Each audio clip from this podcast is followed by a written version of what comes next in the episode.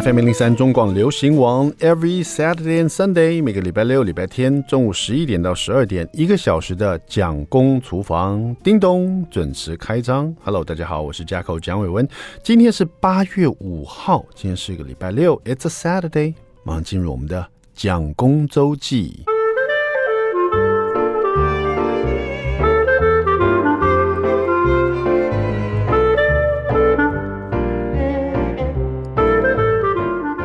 不知道大家还记不记得，大概一个月以前吧，我曾经做了一集的讲公周记，然后我在聊说，最近好像有一波这个天选之人，然后都会确诊这样子，因为我发现我周周围的一些朋友，包括一些呃，比如说艺能界的一些主持人也是，突然之间就确诊了。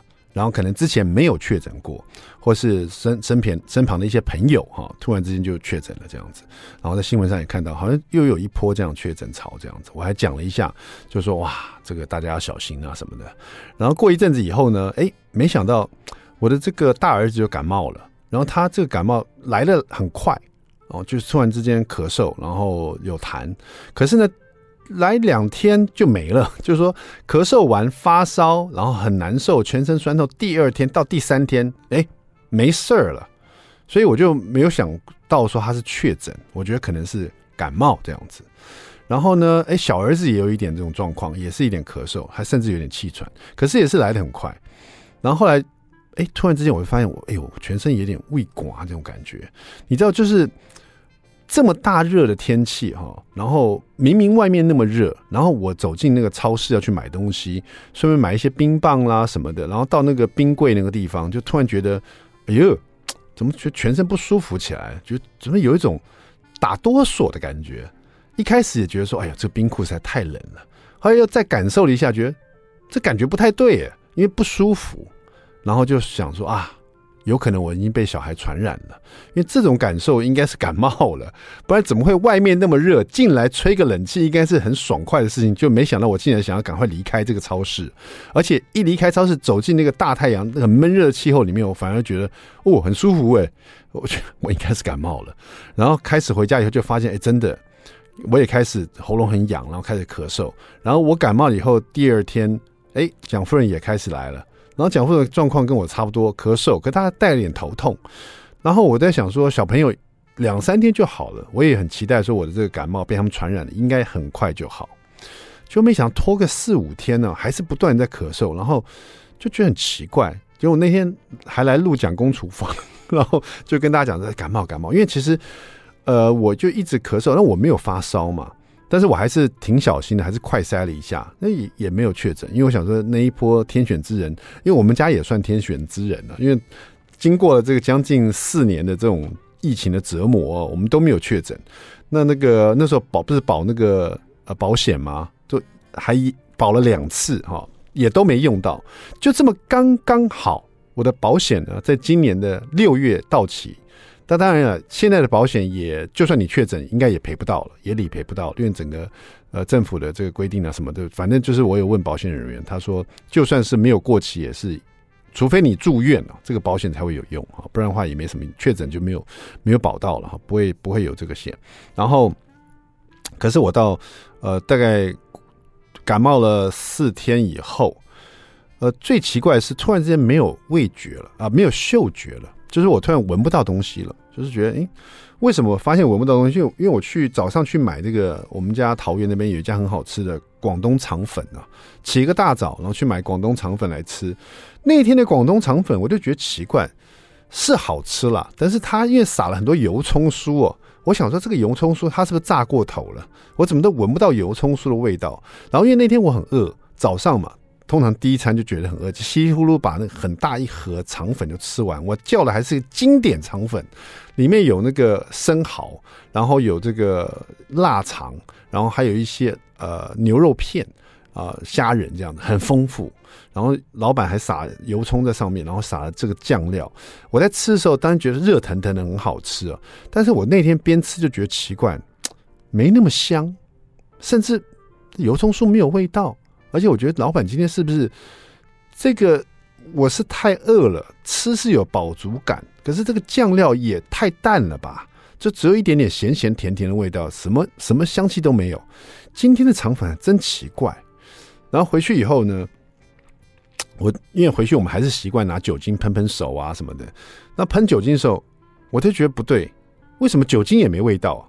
我把那个酒精的喷瓶打开来闻了一下，什么都闻不到。我觉得，诶，我嗅觉好像不见了。因为这个为什么会突然之间发现？是当然是吃这些东西啊，还有这个酒精的事情。但是，因为我曾经也感冒过，然后就嗅觉消失了。然后我还记得当时我去看了一个医生，那个医生把我诊断了半天以后，就跟我说：“蒋先生，你这个嗅觉哦，是因为你感冒而消失的。”我说：“那怎么样会好呢？”他说：“有可能哦，一辈子都不会好。”我当下就吓了一身冷汗。我说：“哈，医生，你说我这个嗅觉消失有可能一辈子都不好啊？”他说：“是有这可能。”那我说：“有没有其他的可能呢？”他说：“也是有可能明天就好了。”我说：“那你讲这个不是废话？”我再也没有回去过那家 那家诊所了。当然，有可能是那个医生呢、啊，是非常诚实的医生，你知道，因为他也不知道这个嗅觉丧失到底会不会好。那所以说我这等于是第二次嗅觉丧失了。那我还是觉得说，因为之前也是感冒丧失过一次，而且那是在疫情之前了。所以我就觉得这可能也是感冒引起的，但是我在网络上跟大家分享这个事的时候呢，就有人建议我还是再快筛几次，因为这一波呃这个确诊潮呢，很多人是丧失嗅觉，所以我就还是做个快筛好了。没想到这四年从来没有确诊的我，突然之间发现两条线，我不知道这个该开心还是该奇怪，可是我是有一点微微的兴奋的感觉，就说哈，我没有确诊过，我突然中奖了这样子。那当然很好，加在是这一波确诊，因为已经很轻症化了嘛，所以就是感冒的感觉很严重，然后一直冒汗这样子。但是嗯，也没有其他太太强烈的感受。然后我就跟这个蒋夫人说：“哎，确诊了。”蒋夫人赶快也快筛一下，哎，就他也确诊。我搞了半天，原来从这个大儿子到小儿子到我们都是确诊，因为他们两个好的太快了，就没有帮他们快筛了。你知道小朋友快筛他们是拖拖拉拉的，又很紧张。所以没想到，就这一波真是啊，天选之人中奖了这样子。那现在当然已经好了啦，因为过了一阵子，大概已经两个礼拜，快两个礼拜半了。那问题是哦，感冒的症状完全消失了，不咳嗽了，也没有痰了，也没有流鼻涕，也没有什么塞鼻子，然后也不头痛了，全身也不会胃刮了。但是我的嗅觉还是没有恢复，我到现在还是闻不到任何味道。唉，啊，问了一些朋友，他们说最长有可能会两个月。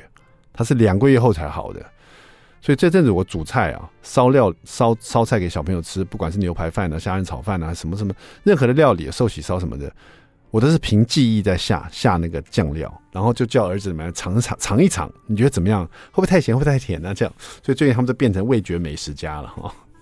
好了，这个大家如果没有确诊天选之人的话，大家自己小心一下了哈。OK，接下来我们听新宠儿阿布斯这一首歌曲《Muskun Kada》。听完这首歌，马上回到蒋公厨房。I like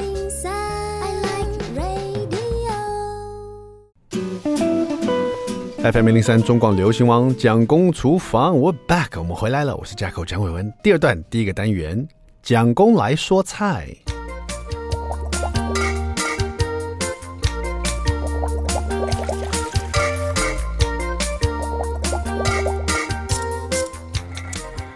说到这个八月份呢，天气还是很热，而且应该这个二十四节气大暑已经过了吧？我在想，哦，呃，慢慢慢慢，这个最热的时候已经到了高峰了，哈。那是现在还是夏天呢，盛夏的时候。那我们来看一下 Masa 老师这一本《四季的幸福餐桌》哈。那翻开 Masa 老师的《四季幸福餐桌》的夏天篇，正好就写到八月份哦，有几道料理 Masa 老师特别推荐。那么有这么样。一道料理，我觉得只有 Masa 老师敢写哈，大家也是因为 Masa 老师写的，也许敢尝试去做做看。这道料里面出现了两个最故人怨的蔬菜哈，一个是苦瓜，一个是茄子哈。把苦瓜跟茄子呢煮成一碗红味噌汤，哇，Masa 老师好强哦。那但是呢，说实在，因为这这两道料理我小时候都不敢吃了，这两个食材。那长大以后，其实我还蛮爱吃的，所以，呃，我相信也有很多人跟我一样。哎呦，这两个可以煮成味噌汤哦，来看看怎么做好不好？那么这个他 Masa 老师说，这个苦瓜哈，尤其是这种山苦瓜，因为味道很特别哈，呃，很多人可能不太习惯吃。那有时候超市也不是那么常看得到哦，通常我在传统市场才买得到这种山苦瓜哈。但他自己本身呢很爱吃这种苦味的蔬菜，然后呢，呃，他第一次吃呢在台湾是苦瓜配咸蛋一起炒过的这种料理，他觉得这个组合非常棒哦。所以 Masa 老师因为觉得这个咸味，尤其这个咸蛋哦，蛋黄跟这个苦瓜合在一起炒，他觉得这个味道太棒了。他发现日本的味噌呢。也就会跟这种咸蛋一样，有这种咸咸而且带沙沙的感觉哈。那他把它做成这种咸味汤，然后另外搭配了烧烤茄子哈，然后再加了一点这种酸酸甜甜的微酸型的番茄啊。这是 Masa 老师在这个八月份推荐的一道料理——苦瓜烧烤茄子红味增汤。做法也是非常简单的，我们一起来看一看。好的，这个把苦瓜就山苦瓜哈，你先挖成切成一半，把中间的籽挖出来以后呢，切成薄片哈。这里的薄片大概要零点三这么薄哈，因为你要煮汤嘛哈，而且要快速这样熟成。好，把它切成薄片。老师特别提到，如果你不喜欢很明显的苦味的话，你可以先把这个切好薄片的这个山苦瓜先汆烫一下哈。但是喜欢吃山苦瓜，就是喜欢那个苦味嘛，所以没有关系啦。另外呢，它这个小番茄啊，它老师在这个底部呢非常讲究的，每个小番茄画了一个十字啊，放在这个滚水里面，然后再放入这个冰块里面，立刻让它冷却，然后让小番茄的皮把它撕下来哈。但是有人觉得说小番茄。呃，这个皮这么薄哈，就直接这样煮也可以了。但是你要去想，这是要做一个汤品啊，所以说老师把这个小番茄的皮也把它去掉以后，那个番茄肉啊就会吸附很多这个味增的这个咸咸的味道哈，所以它其实。呃，吃起来味道跟口感会真的会有点不同哦。大家如果不嫌麻烦的话，可以照着 Masa 老师做法，在每个小番茄底部画个十字，滚水烫十秒，放进冰块里面冷却以后，把小番茄皮撕下来，其实很快哈。然后另外呢，这个这个比较特别，是你买了一个长的茄子，这种紫茄子有没有？直接放在瓦斯炉上，下面放一个这种烤烤盘，或是不是烤盘，烤架哈。就是我们这个中秋节烤肉这种烤架哈，或者是一个就是架子这样子，然后直接在瓦斯炉上面去把这个番茄烤到皮哦都全部变成黑色，把它烤成全黑，然后呢把它放入水里面，把这个黑色的皮烤焦皮全部都用纱布或是用纸巾把它一边沾水一边把它这个皮去掉，只露出里面已经烤甚至快熟的这个呃茄子肉。这个茄子肉其实你把皮都去掉以后呢，把它切成小段小段的，大概每一段啊三四公分这样，像葱段一样哈。这个茄子肉切成三四公分段，还蛮像香蕉的，一段一段的香蕉，你去这样想象就知道它没有那个皮了哈。然后已经烤得有点软了哈。然后这时候在这个锅子里面倒入日式高汤，这里的日式高汤就是比如说你用昆布的啦，或是用柴鱼高汤，大概需要五百 CC CC 哈。然后煮滚了以后呢。啊，不用煮滚，就是大开火煮煮这个高汤以后呢，就把还没滚之前就已经把所有的苦瓜片呢都把它放进去，煮到你喜欢的口感哈，就是你喜欢脆一点呢，因为其实这种山苦瓜是可以呃直接吃的嘛，哈，吃凉拌也可以。那这边就是煮到你自己喜欢的口感，有人喜欢吃的很软烂，有人喜欢吃带带了这个脆感哈，就看自己。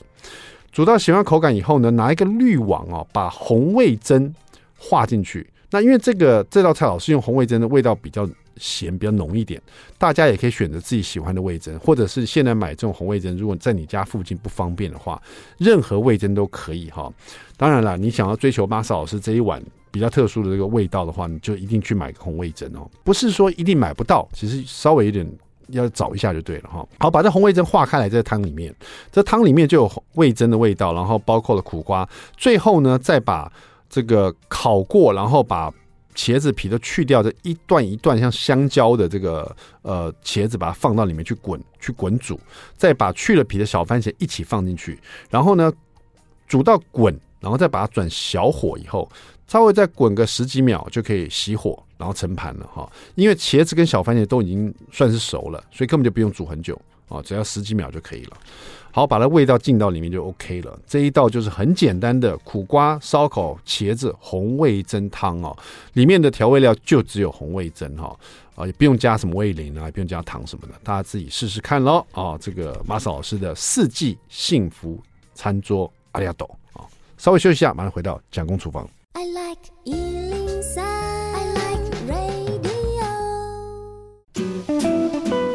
FM 零零三中广流行网蒋公厨房，We're back，我们回来了哈。今天我们特别来宾呢是好久不见的啊，这个名字很特殊，大家听到，如果你有访听过他访问，绝对不会忘记的。他的女儿叫银河，他叫极光啊。那我们欢迎我们的极光老师，老师你好。主持人好，大家好，我是极光。是的，这个名字可不可以再跟大家讲一下，为什么你是极光，然后你女儿叫银河呢？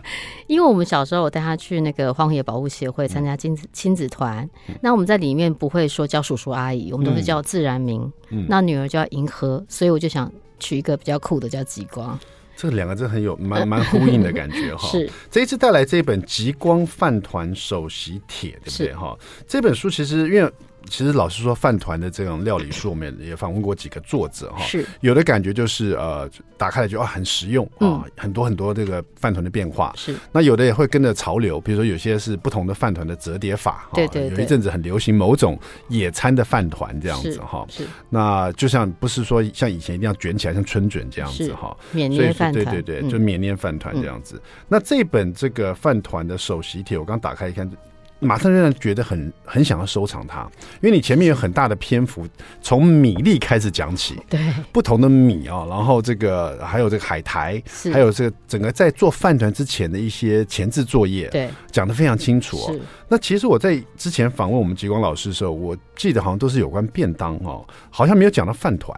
但是你好像教饭团其实蛮一阵子，其实，在大概出了便当书之后，我就开始教饭团了。嗯，对。那便当里面其实也有饭团，因为饭团很方便，就拿起来就可以吃。对，台湾人其实蛮爱吃饭团的，但是大家这个常吃饭团都是感觉上讲到饭团，第一个想法就是早餐的那个糯米饭团。嗯，对。啊，有什么有里面有菜包啦，有油条，老油条，对这些东西。还有甜的，您知道吗？啊，也有甜的，对，里面花放一些花生粉啊。很多南部同友不知道。对，有一阵子，因为我自己对那个麸质过敏哦，所以我不能吃很多面包类、馒头啊。这个也不是说有一阵子，就是有一阵子很强烈，我就非常严格不吃这些东西。所以有这早餐呢，我就想，那我来吃饭团好了，叫老板不要放那个油条哈，那这样就无麸质了哈。然后有一天我早上一口气吃了三个饭团，为什么？就觉得啊。这个是对我的身体是不会有过敏反应的。我来吃三个饭团啊，就很好吃，你知道，因为太久没有吃饭团，然后就有一个原因去吃饭团，是，然后就一口气吃了三个饭团，嗯，然后那一天呢，我动不了，应该太饱了，饱到胀气，就觉得肚子好像有一块石头在里面，因为那是糯米，都不会动这样，对，那是糯米，对。后来呢，就 后来因为我的小孩也是麸质过敏，所以慢慢慢慢我也常让他们吃，呃，这个。尽量不要吃糯米饭团了，就吃这种米饭团哈，呃或者米汉堡这样的东西哈。所以我对饭团蛮有这种亲切感的哈。没错。那这本饭团呢，我先聊一下。上一次我带小朋友去吃一个日式料理店的时候，小朋友就问我说：“爸爸，为什么他们这一锅白米这么好吃啊？”嗯，我说有吗？有比爸爸煮的好吃吗？那因为我们家煮的是泰国米。啊，所以说小朋友吃起来就是很大的不同，没有粘性。那泰国米是非常干的哈，它这个淀粉比较少，它是支链淀粉比较高。对，然后日本的米呢，它不知道它是可能是它那一锅米啊，我去吃，它每一颗都很饱满，粒粒分明，粒粒分明啊，就很像那个寿司米这样子，而且它真的做到说。还有点嚼劲啊，每一颗啊，所以怪不得小朋友会觉得很大的不同。嗯，小朋友就是这样，他吃吃东西再好吃的东西吃久了，嗯，他觉得另外一个东西没吃过的，是，他就觉得哎很好吃这样子。所以说一开始这本书就先介绍米，对，可不可以讲一下米对饭团来讲应该是很重要的吧？非常重要。对，那刚刚那个主持人有说到那个日本那个米，就是米种的问题。那米种不是说哦，我今天蓬莱米再来米，是蓬莱米里面还有很多很多的米种。嗯、那只是我们一般人比较少知道。那我只要讲一个名字，大家一定懂，台梗九号。台梗九号，我也常买这个。对对对，在在我吃泰国米之前，之前 啊，台梗九号米其实也也是还不错，因为它等于是我们所有比赛米的标杆，嗯、就是一个中间值，像日本是月光是啊。但是呢，我们台湾人就是那些研究员，他们超级厉害的，他们为了就是改良品种，第一个是适适适应台湾的气候来种，然后他就会去。呃，就是去育种，就是不同不不断的那个交配跟改良，那育种出来的米就有不同的口感跟粘性。那我们做饭团最重要就是要怎么样？嗯，第一个就是热的好吃，但是冷了也要 Q 软，不能变硬。嗯、对对，不能变干。好、嗯，然后这是最重要的。所以我在选饭团，就是呃，在选米就会有一些选择。比如说我做包馅的，我就希望那个馅料，那个米是不会被馅料的湿。给浸湿了。嗯，那我就会选台南十六号。嗯，那如果我再选混拌的，我就希望它是黏一点。那黏一点饭呢，就有一些像呃台中一九四。台南十四、台南二十这些会比较黏一点，嗯，但是我们在煮的时候，同时我们要注意水分，就是要少一点。嗯，这本书我大概就是这样子。我因为老师是很简略的，先讲 是是，我稍微稍微简略。但是这本书在米的这个地方，包括老师刚刚讲的什么呃，这个台南十六号啊，台中一九四啊，对对对，还有这个台农七十一号啊，桃园三号啊，台中先十号米啊，高雄三美啊，高雄一三九、一四五、一四七啊，台南一十四。号还有高雄一四七，都每个都介绍很清楚哈，是包括了这个月光米哈，所以说。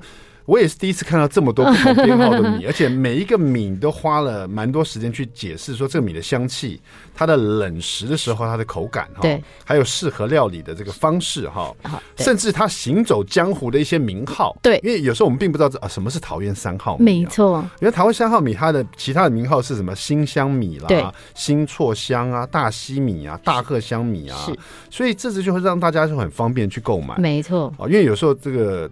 嗯，我们的这个米的取名的时候，可能也是为了这个行销啊。嗯，但是如果说我们真的靠这个号码去找的话，容易找吗？不容易，不容易。对对对，因为有些呃米米商他不想要让大家知道他装什么米。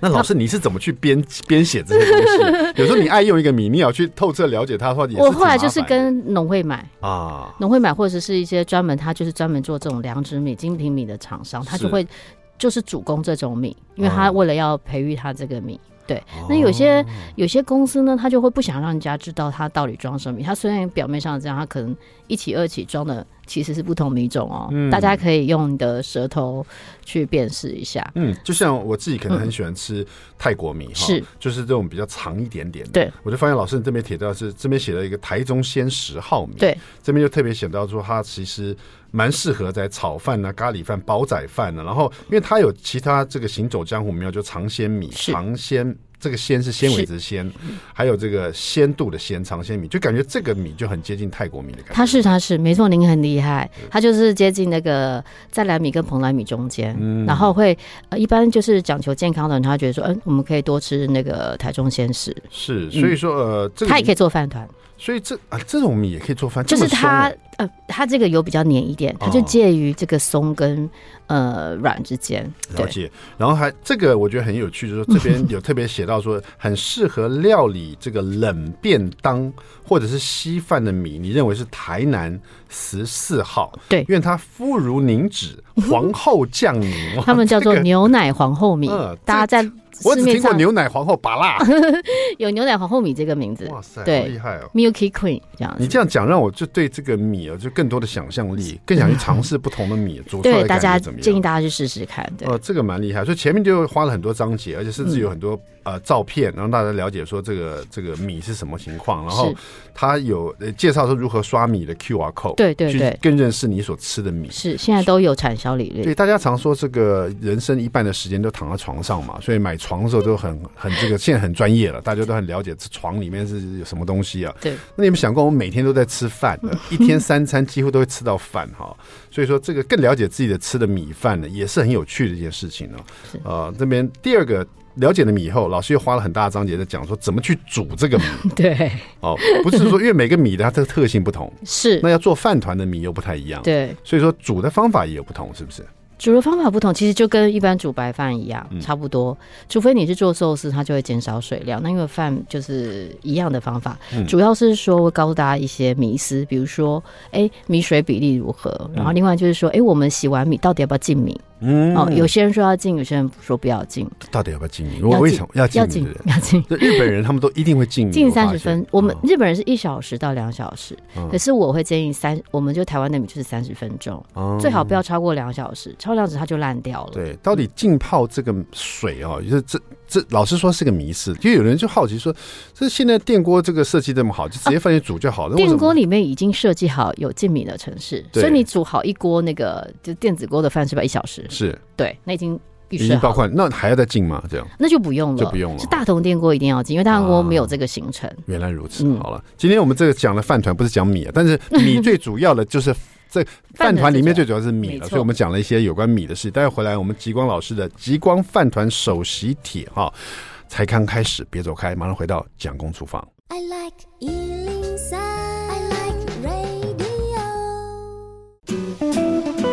FM 零零三中广流行网蒋公厨房，我们回来了。今天我们这个厨房里邀请到极光老师哈，极光老师的《极光饭团首席帖》啊，这一本真是，呃，我觉得是捏饭团的圣经了 哈。因为前我我很喜欢这本书，前面他花了很多时间在解释这个饭团最重要的米啊，还煮的方法哈，包括了海苔哈、折叠方法，呃，各式各样不同有关这个饭团的一些知识啊。这些我觉得大家呃，这种书大家会觉得，呃，买了就有一种。安心的感觉，就算不做哈，看完一本就觉得哇，我今天很想吃这样的饭团，要不要去做呢？嗯，去买个饭团来吃好了。但是后来我在看，其实你的分解动作跟怎么去做这个饭团的这种呃步骤啊，其实蛮引人入胜，就是让人想试试看，是感觉不是那么难。而且各式各样的这个馅料也有介绍得很清楚哈。那今天极光老师来，我们当然准备一个美食冷知识大挑战，就跟极光有点牵上关关系这样子哈。老师听听看好不好？好，好，那个我们想要看极光啊，大大多的人都会想到说这个要去北极圈。比如说这个挪威啊、芬兰等等去看极光哈，那其实除了北极以外，还可以选择南半球来选这个欣赏南极光啊。嗯，但是这个到南极洲是很难啦，所以说大家可以选择到纽西兰或是南非的最南端去碰碰运气哈。那请问老师，以下哪一种食物不是挪威的传统美食？好，好，第一个炖驯鹿肉。你知道就是 Christmas 那个.对圣诞老公公的驯鹿炖、嗯、这个驯鹿肉来吃哈。第二个是金鱼排哈，鲸鱼啊，这是海里最大的那个鲸鱼啊，嗯、吃鲸鱼哈。第三个是熏兔肉哈，这个就比较不用解释了哈。哪一种不是挪威的传统美食？熏熏呃对，我选三三三选熏兔肉，为什么会这样选择？因为我觉得挪威就是靠海啊。跟海比较有关系，跟海比较关系。可他们也吃鹿肉，这样选的话，呃，他们他们会。可是我觉得他那边有麋鹿。哎，他到底有没有迷路？挪威？哎，因为他是北极嘛，不是靠近北极光嘛。哎，芬兰跟挪威，耶诞老公公是芬兰，对，芬兰对。可是挪威有吗？他们很接近，应该也是有，应该也是有。所以你选择是？等一下，我再想一下。熏兔肉，熏兔肉，驯鹿，我觉得他们不会炖。啊，不会炖驯鹿，嗯、真的吗？你确定？因为觉得它是交通工具。这样子哦，不吃交通。你这样想，我也不知道。对，但是吃宠物，把那个兔子。因为宠，因为兔子在每个国家，很多国家他们都会吃，因为那个是换那个蛋白质换肉率最高的。是，因为他们是生。嗯。那我们先恭喜我们的极光老师，第一个选择是对的，后来换成驯鹿肉就错了，真的，真的是熏兔肉不是他们的传统美食，他们的传统美食是是熏羊头啊，哦，不吃兔肉啊，那在他们吃不吃兔肉我不知道，但是他不熏，他他的传统美食不是熏兔肉，可能兔没那么多。对，那那个呃驯鹿肉呢，在这个挪威北部，就你到那边去就有机会吃到这个他们这个传统美食。哇哦，这是挪威的这个，它是搭配一些这个炖煮的酱汁哈。其实，在这个瑞典啊，和芬兰和俄罗斯也都有这一道料理哈。那金鱼的话，全世界在挪威并没有禁止捕捞金鱼，到现在为止都是这样。尽管这个金鱼的消耗量现在就很少了，但是挪威人还是经常会吃金鱼哦。所以金鱼排在挪威全国各地哦的餐馆和鱼市都可以找得到。那这个熏兔肉就没有，可是它有熏羊头。哦天哪！在在挪威的传统美食里面，熏羊头是最古怪的一种食物了。嗯，呃，据说是把羊头煮熟，然后再蒸，或者蒸三个小时，然后跟大头菜跟土豆一起食用。眼睛会看到吗？哎，会，因为他说这个熏羊头是以前一些穷人的食物啊。是。那跟羊脑一起煮，然后用勺子来食用啊，眼睛会看到哈。那么现在呢，即现在如果你要到挪威去吃这个是不容易了哈。比较有趣是在挪。威还有一个他们传统美食是吃热狗哈，但他们热狗跟美式热狗不太一样，他们不是包在面包里，它是包在土豆煎饼里面来吃，所以是薄薄的一个煎饼包着一个热狗来吃，这是挪威好吃，这是挪威的一个特殊美食，这样子。好，这个讲完我们这个挪威，我们回到我们极光饭团的首席帖哈。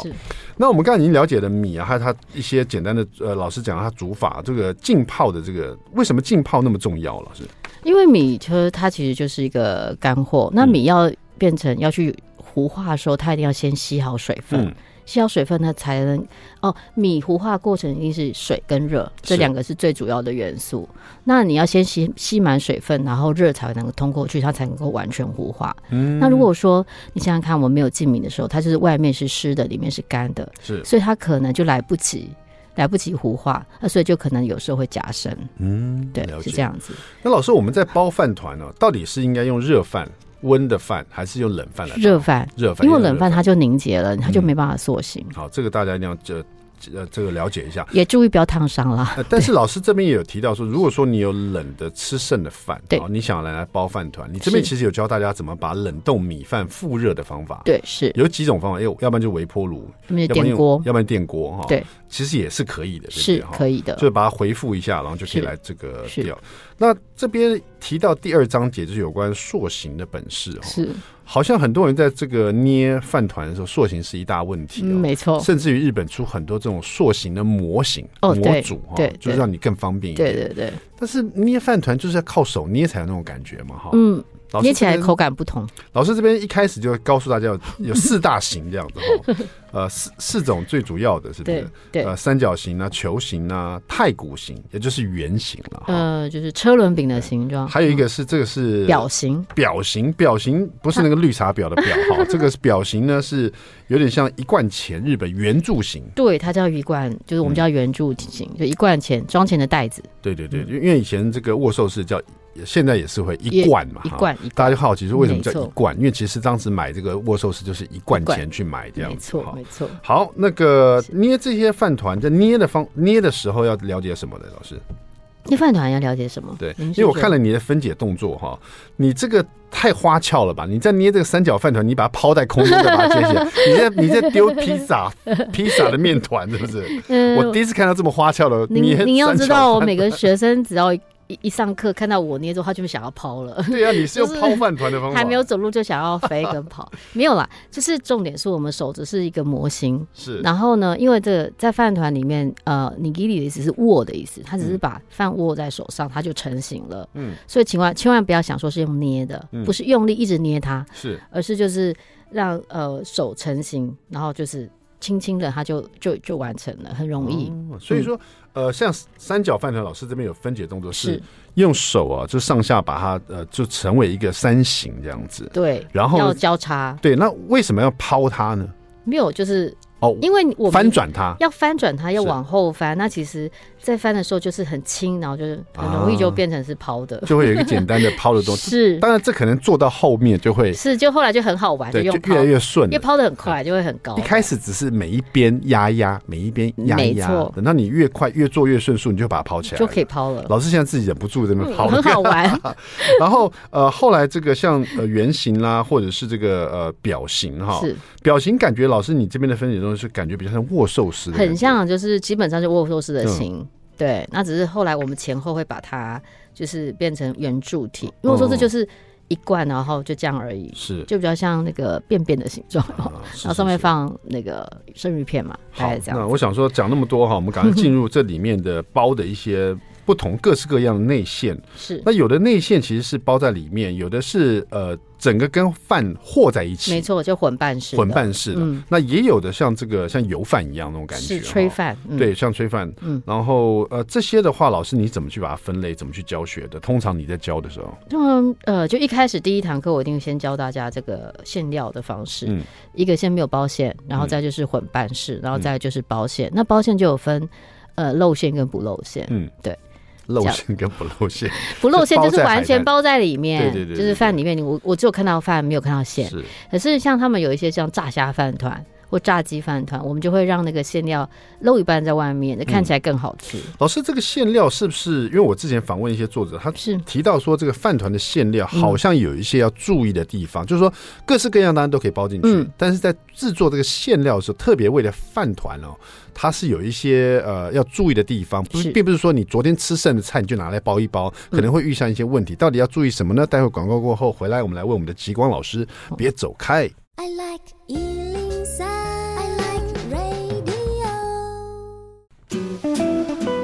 FM 零零三中广流行网蒋公厨房，我们回来了。极光饭团首席帖哈，这本这个饭团的圣经里面，老师这个推荐了这这分享大概将近一百四十道的这个饭团哈，包括包还包括汤在里面这样子。嗯、那老师这样这个举一个最基本的饭团，跟大家分享这个饭团的馅料跟它的包法，好不好？好，我讲一个就是一般市面上比较少买买到的混拌式那个馅料的饭团。嗯、那我们就看一下九十六页有一个鲑鱼青花笋盛宴饭团，是青花笋就是所谓的花椰菜，是不是？呃，就是花椰菜跟芥兰那个交育种成的，啊、是是是那只有大概十一月到五月才有，嗯、就是现在就没有了。对，因为这个花很漂亮，比较长，嗯，然后我就拿来包在饭团里，又看起来很美，这样子是，嗯。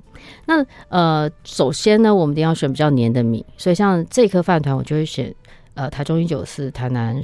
十四或二十，是就是比较黏一点点。我们要包的是三形的，对不对？呃，做成三角形。哦、然后呢，就是馅料，大家一定要注意，就是我们要去油去水。嗯，去油去水。对，就是我比如说我呃是川烫的菜，那我就是一定要先沥干之后，再用纸巾把它吸干水分。啊、嗯。那像你知道鲑鱼很多油，对啊，或是尾鱼很多油，怎么办？我们一定会是沥沥掉。